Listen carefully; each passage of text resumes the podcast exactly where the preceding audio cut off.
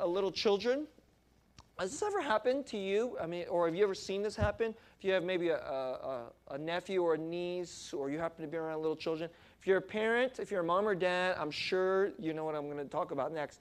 Where I'll, I'll do this in this way. Um, you know, when, when, when my children were little, um, they're a little bigger now. So you know, my oldest Hudson, he's 13, almost 14. I mean, it's like almost almost 14. In a few years, I mean, he'll be off to college. That's amazing to me. Uh, but when he was really little, more like five or six, um, and Elizabeth was even little, you know, smaller than that. Maybe like Elizabeth would be three, Laura would be six. What would be a seven around that age. Um, one of the one of Hudson would get something in his head. He would say something like, "Let's eat pizza." and, and he'd want to get pizza, or he'd go, let's go to McDonald's. And, um, and my wife and I, we'd be planning, we would we'd want to do something more than that. We'd want to give him something more than that. We would have a plan. And then he would say, McDonald's. And then as soon as he said that, Elizabeth would hear McDonald's, and then she'd go, okay, let, and she'd get really into McDonald's. So, she'd have it in her mind, we're going to go to McDonald's. She'd get all excited. She'd start thinking about the french fries, and she, she'd get all um, jazzed up just because her older brother mentioned McDonald's. And then when my wife goes, no, we're not going to go to McDonald's because we have like we want to go to a better place. We have a bigger plan. She would she would start to complain and start to pout. And because well because she's a dumb kid. she's a dumb three-year-old. She heard something from someone else, a bigger person, her brother, a cooler person. And just because he, he mentioned it, now in her mind, she's fixated on the glory of French fries. Okay? And so, in order for her, the next few hours of her life, to be joyful, it's, it's like French fries and chicken nuggets is, is the thing that she's fixated upon. Right? And when we say, no, we're not going to do that, we're going to go to, you know, this, this uh, we're going to go to this really nice Chinese restaurant. I don't want Chinese food. That's what she would immediately say. I want chicken nuggets. And, um, and my wife would look at her and go, just be quiet. it's like, be quiet. you don't know what you're talking about. And we just dismiss her, like, be quiet. And then she would get pouty and, and, and annoying for a little while. And we would just say, go away. And, um, and then we would just ignore her, basically, because she got this little idea in her head. And then she got a little plan formed that in her mind for the next three hours, the next two, three hours, it's going to be filled with enjoyment of french fries, soft serve ice cream, and chicken nuggets and, and Ronald McDonald and all the other jazz. And in our and but we're like, no, you haven't experienced the, the, the more glorious food of Chinese food here. We're gonna, that's where we have a bigger plan for you. And we would go, we would haul into the, the minivan, and then I would start, you know, driving toward the Chinese restaurant. And the whole time, she's like this annoying little brat. Uh-huh. And of course, Hudson and Laura, they're, they're rolling their eyes because they know that we're, you know, they got, some, they got something better going on, but while their little sister is being a little snot. Now, you guys, are you familiar with this story? You guys ever know what this is like? Um, everybody has certain things in the world, these little glories, beauties, enjoyments. These are the things that give us happiness. These are the things that make our hearts feel like we're not just ants roaming around the earth and then somebody steps on us, okay? That there's something in life that fills us and makes life meaningful and joyful. And the word that the Bible uses for this is glory. Glory. I mean, we don't, that's like, that seems like a religious word. uh, it's not a religious word. glory means that which is worthy, that which is beautiful, that which is compelling. That's what glory is.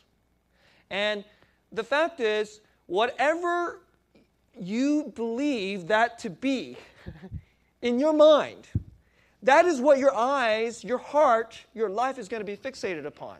That's whatever glorious thing that you think is important for you, that's, that's where you're going to set your life on this. You're going to set your plans on this. You're going to look forward to this. And if, you if, you if your life starts moving toward this in, the, in your plans and you get closer to this, you think you could, oh, I'm going to get happier and happier. Okay, okay. But if it seems like you're not going to get it, your, your hopes, especially your hopes, start rising, rising, rising on this, and then it, it doesn't seem like you're going to get, then, oh, then there's great disappointment. You're going to feel like your, li- your life is being shipwrecked. You start getting sad. And actually, it can happen in the simplest little way, like chicken nuggets. because when you're three years old, um, chicken nuggets is a really big deal. All right? Um, it is. I mean, you, okay, maybe, you don't know this. Maybe if you're, you don't remember what it's like to be three years old. But I assure you, to a three year old, McDonald's chicken nuggets is a glorious thing. and, um, and if you say we're going to go to Burger King, there will be a fight. okay? Because you're breaking glory. That's really what you're doing. I know that sounds really silly. But as you grow older, um, you have plans, and your glories start getting a little bigger, a little, little bigger than, than uh, chicken nuggets. Uh, we got some of our younger brothers and sisters here. When you start hitting a teenager, before you had you didn't care how you smelled or what clothes you wore, but all of a sudden it matters very much how those of the opposite sex perceive you. Um, one of the pastors that I, I, I like to cite regularly, in, if you come to our church, is, is, uh, is a famous pastor in New York called Tim, Timothy Keller. And he talks about how once he said in a sermon, you talk to a teenage girl, and he, was, he mentioned this girl that was in his church, and she seemed really sad. She was 16. And he said, Why are you sad? And she said, Because nobody has asked me to the prom. And then he said, and then he said, Well, you know, the Lord still loves you. and then she said, Yeah, but what, what good is that? but what good is that when, when you have no date to the prom? Can any of you relate to this? When, when you're about 15, 16 years old, the most glorious thing is being presented to you on Sunday morning. The God of the universe has loved you and has paid a tremendous price. He's come Emmanuel, broken into the screwed up mess that we call life and history. And but, but, but if you talk to a 16 year old girl where, where the prom is around the corner and she's got no date, I mean, I mean what good is that? because the glory that her life is fixated upon is how pretty she's going to look, how radiant she's going to be, how hopefully there'll be some hot stud at school. We'll ask her out, not, not, not the, the weasel weakling, nerdy guy, you know, that nobody wants, pimply faced guy, but the, the studly guy with the broad shoulders. That guy, that glory is where her eyes are set. You guys all know what a horizon is? And so, a horizon is as far as you can see. And so, you go to the beach, and you go look out in the ocean, and you know you can only see so far. Um, have you guys ever been to Texas? Ever, anybody ever been to Texas? So you just drive through Texas. They say that in Texas the sky is big. You know why they, they say the sky is big?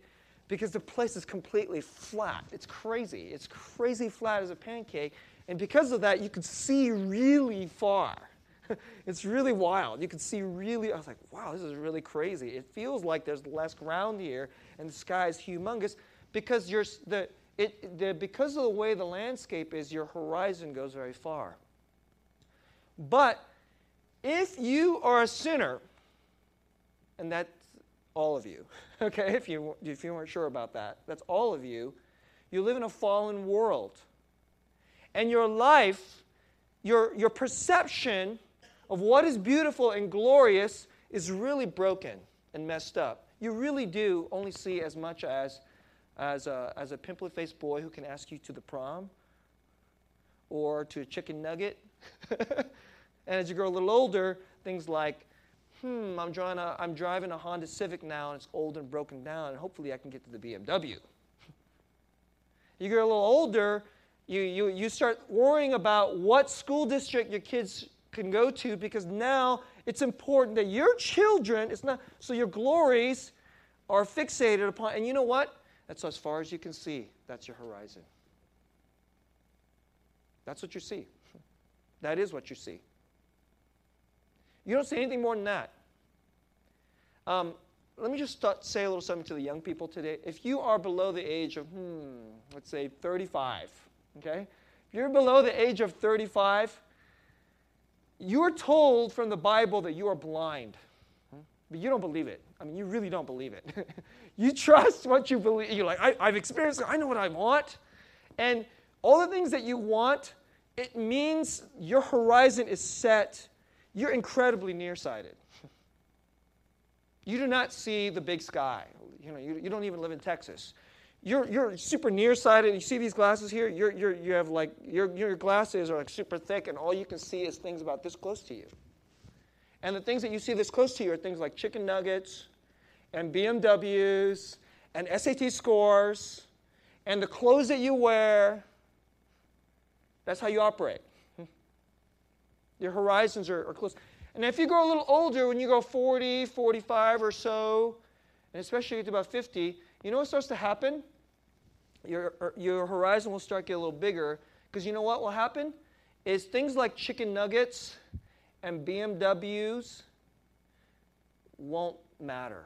Or at least, hopefully, they won't matter. If they still matter to you when you're 45, 50, 55, that's kind of sad, quite frankly. okay? Uh, and here's why. Here's why because, because um, the world will start to disappoint you. That's why. Um, you'll eat chicken nuggets, and then you'll eat better Chinese food, and then you'll eat really good Mexican food, and then you go, you'll, you'll start going to the, you, you started going to the $10 Mexican food restaurant, and then you start having more money, you'll go to the $20 Mexican food restaurant, if there is such a thing, but there probably is. And you're going to go, what? It doesn't taste that much better than the $10 Mexican food restaurant or the $5 Mexican food restaurant. Then you're going to go, oh, let, us graduate to steak. Let's you're going you're to just start chopping everything up. But actually, after you get to a certain age, and especially in a city like this, where people do make the money and they do get to the career, you know what happens? Disappointment get to 45, 50, and you're like, is that it? That's it. And then other things start to happen. You have your friends, you know, your wife. You thought she was so hot when you asked her to marry you. Hmm? And then 20 years later, you're starting to sag, and she's starting to sag. You know what starts to happen when you get to your mid 40s and 50s, people start to die. Your parents, your friends. I'm, at, I'm in my early 40s, and I know people have been divorced. And their kids, their kids are angry. they have like three kids one angry kid, one sad kid, and one kid who's neither sad nor angry. They're kind of, but they're kind of blank, emotionally kind of flat. Because you know what they're doing? They are trying to suppress all the glories, because this is what we do. You start going through your life, and when the glories start to disappoint you, you start to suppress them because you, you used to put your hope in them. Oh, oh, the chicken nugget's going to make me happy. And it does for about 30 minutes. That romance thing was really great until she broke your heart or until you got married. And then, like, then you start hanging out with your friends, like, oh, now she doesn't, like, okay, whatever. That's what starts to happen. And I'm not trying to make all you young people depressed, but I'm actually doing you a favor. I'm trying to, like, ch- change your vision. Pop.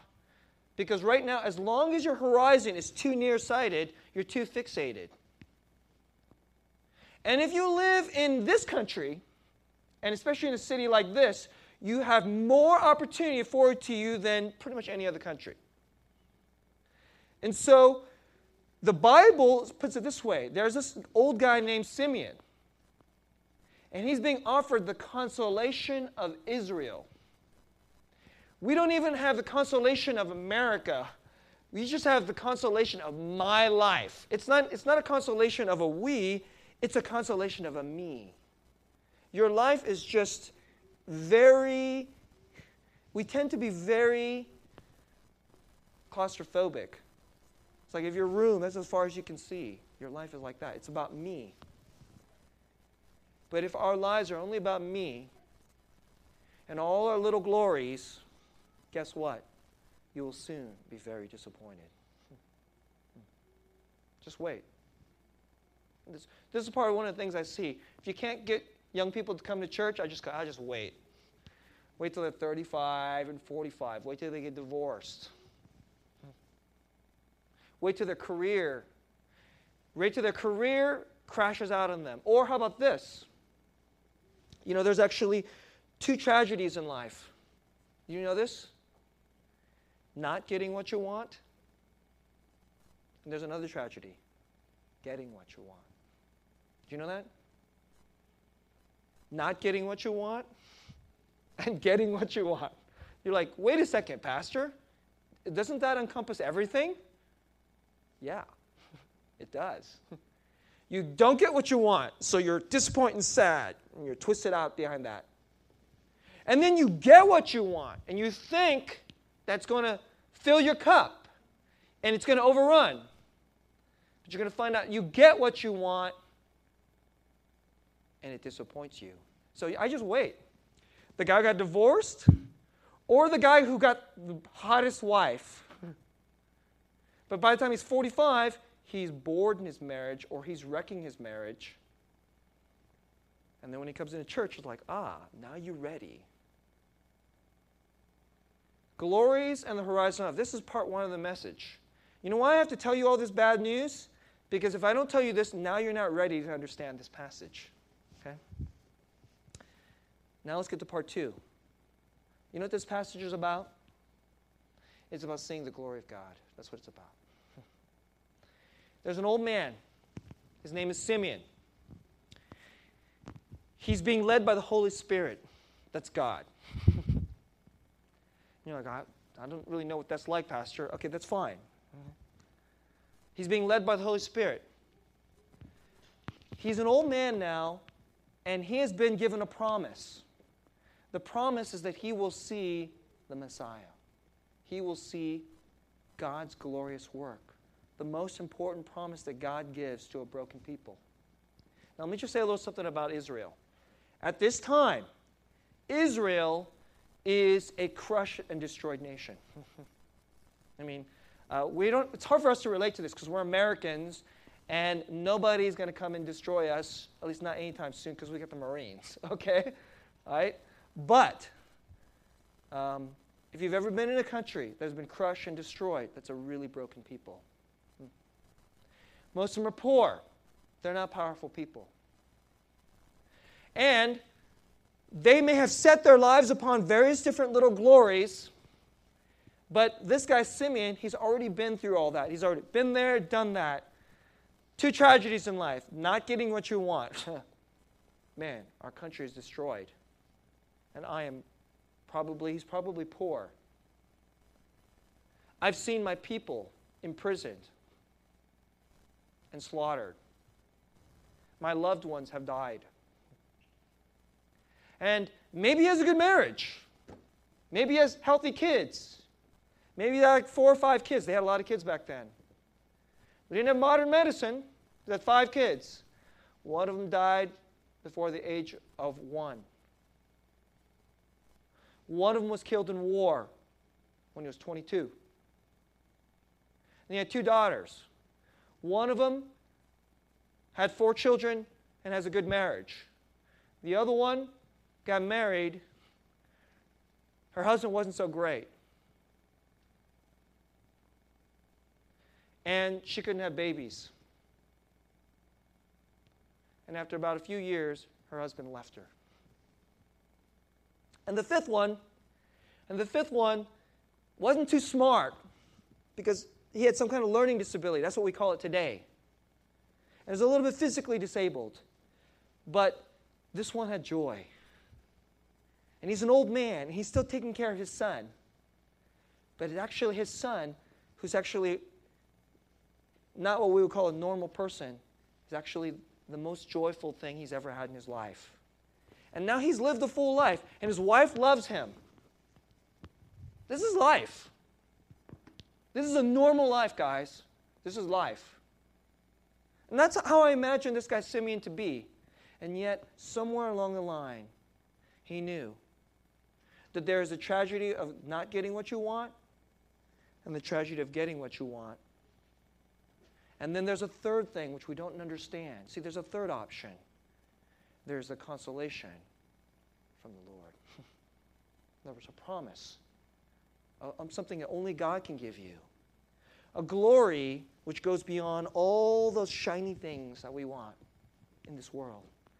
The bling bling of your money, of your success, the bling bling of having a really good looking husband and of his success, or of the, the bling bling of perfect kids with perfect SAT scores and perfect son in law and daughter in law and perfect little grandchildren.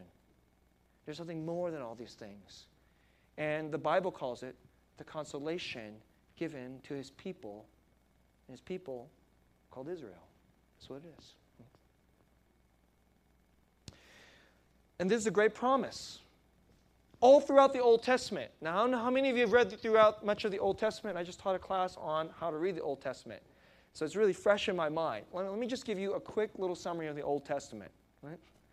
Human beings seek hope in their life through the things that they find glorious, and they hate God. If they can choose any other glory and they think that this will fulfill my life, they will always choose that over God. Hence, they're wicked, even though God chose them. So the Old Testament constantly ch- calls Israel, this is God's chosen people, the children of God's incredible chosen man, Abraham. These are his chosen people. These are the so called godly people. Okay? These are the so called godly people if, if we can kind of like, you know, use language, they would be the churched people. they would be the so called godly people. The godly, this is the godly people. I'm not, I'm not even talking about the pagan people here. So the pagan people are just clueless, okay? The so called godly people are supposed to know that God is their glory. But the Old Testament says constantly, again and again, they choose someone else. They choose their little glory until it fails. And so, you know what God does? God does what I do as a father to Elizabeth. I just go, okay. I just go, he does usually one or two things. He ignores us and he breaks the plans. He breaks our plans. And throughout the history of the Old Testament, you know what he does to Israel? He breaks them. Because again and again, they say, if we will be rich and if we will be powerful, then our lives will be full. And God says, no, actually, if you have me, even if you're poor and downtrodden, you will have the glory that matters forever. And so he breaks their plans. Some of you, as you seek 2015, maybe you had a really hard 2014 and you had certain plans. Maybe it was really hard. Maybe your parents are on the verge of divorce. Maybe you have a loved one who has cancer. Um, maybe they're a little smaller, right? Your money situation isn't working out so great. And you're sitting going, Where's God? Where's God? And you always think, He doesn't love me. and if that's how you're thinking, and I don't mean to be insulting about this, you're doing the Elizabeth thing. you're sitting in the back seat going, Daddy doesn't love me. Because we're not going for chicken nugget. It's like, Daddy has a better plan than that. And he loves you more than your small glories. And while we're hurting, because now we're finding out that the world, the fallenness of the world will disappoint you, you know what you need? Comfort, consolation from God. All throughout the Old Testament, these are the promises. Just here Isaiah 40. This is what God says to the Messiah Comfort. Comfort my people, says your God. Isaiah 51. For Yahweh comforts Zion. He comforts all her waste places, because that's what it is. Zion is Israel. And she's full of waste places. And makes her wilderness, because that's what we are. We're in a wilderness. But God will make it like Eden, like a paradise. Her desert will become like the garden of the Lord. And joy and gladness will be found in her, thanksgiving and the voice of song. This will all come from the Messiah. That's the promises of God. These are all the prophets say. And you know what? Israel, for years and years, they've been hearing this. And especially when they are broken and downtrodden and poor people. Some of them, you know what they start realizing? You know what? I used to put all my hope in the money or my health or my success or my kid's success. But look at us now. We don't even have hope for this stuff because the Romans will kick us around. Our life is going to stink. We will have it hard. What if that's your whole life? Hmm? Does that mean your life has to stink? Does that mean there's no consolation?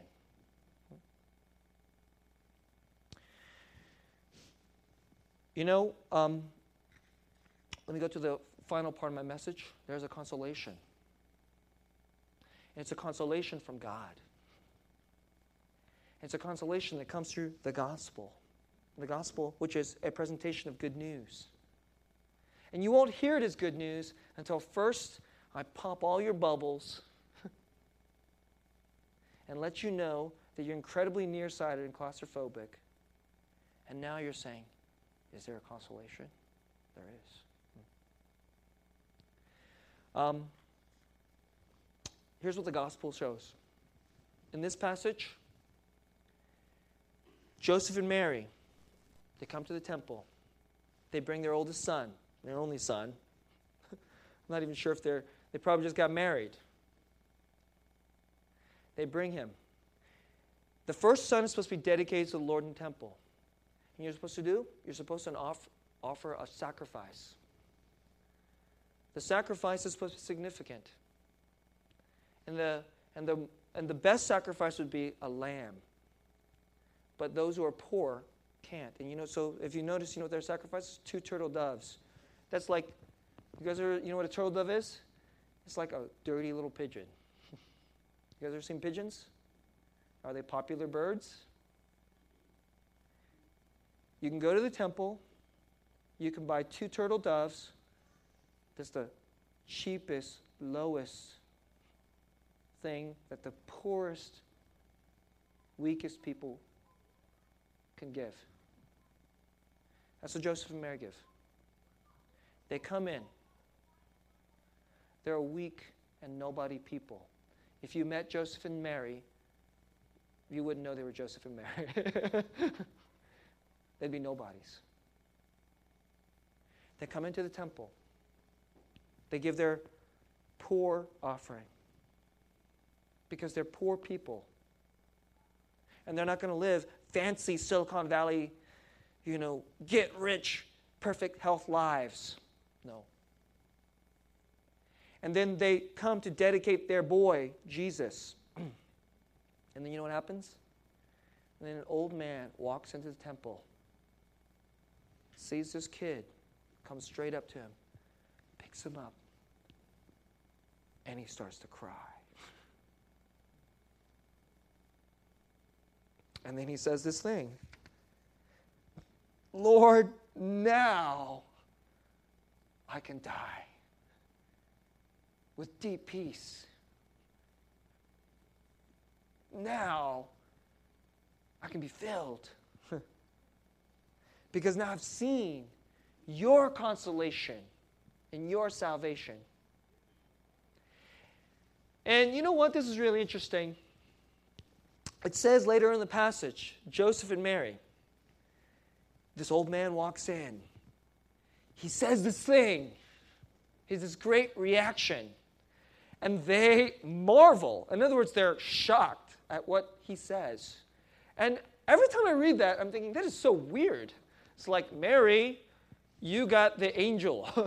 you got the angel showed up and told you that guy, your baby, is the one. We even have songs. Mary, did you know? you guys know that song? You know, it's like a super popular song.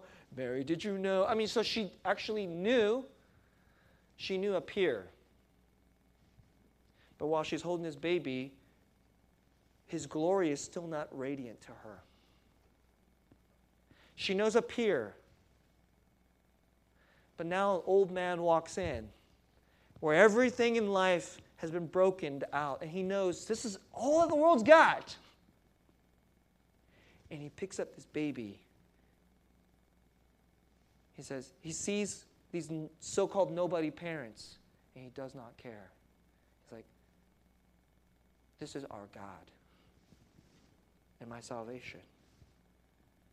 And you know what Mary and Joseph got there in a flash? He tasted, he knew its glory, and from his face and from his heart poured forth a beauty that they didn't yet know. they didn't yet know. Because to them, how could it be? We're poor nobodies. Nobody knows we're anything. We're walking in his temple. We're just another set of people. I mean, an angel came to the husband, the angel came to the wife. She knows it's a miraculous birth. It's like, well, we never had sex, virgin birth. The birth happened in the presence of donkeys and low class people. And they don't think anything special is going to happen. They're just being faithful. They're going to church. And someone walks in who knows life. And he sees this lowliness. And in this lowliness, he knows this is my consolation, my deepest hope. Let me tell you something. If your eyes are still fixed upon all the glories of the world, you just don't even know how to look in the right place. If you want to meet God, He comes very lowly form. Most of the churches in the world, they don't have nice buildings. There's all these little ch- churches in, in countries where the gospel is just starting to penetrate.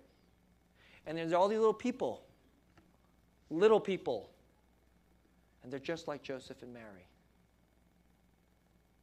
And they gather together in these rooms. Sometimes they're mud huts. Sometimes there's 10 people gathered in an apartment, and they're afraid that the police are going to break down the door so they can't sing too loud.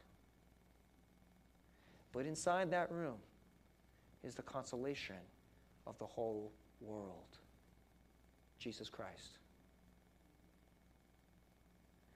And there are a few people like Simeon.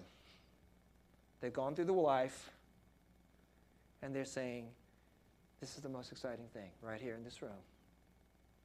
With all these so called nobodies. And if they they'd recognize Jesus and say, This is my hope, and now I can die. That's the drama of church. This is the temple. This is what happens in the temple. You know, the temple is, it's just a place where God dwells. This is the drama of church. And if you will come to church, and even though you know in your head, just like Joseph and Mary, but you'll start saying, Lord, break these glories and give me vision in the lowliness to see you. And let your glory start to fill my heart and give me a comfort and a consolation that's far more than everything else I've ever, every little bling bling I've been chasing. That's the drama of church. And I hope in 2015 you will taste this glory. And all of you will get something of the glory of Simeon. You may feel like you're a nobody. May, you may feel like God doesn't notice you. It's not true It's not true. God has seen you, gives you a son, and He'll give you the consolation of Israel. To the good news that proclaims Jesus Christ. Let's pray and go to the table of the Lord.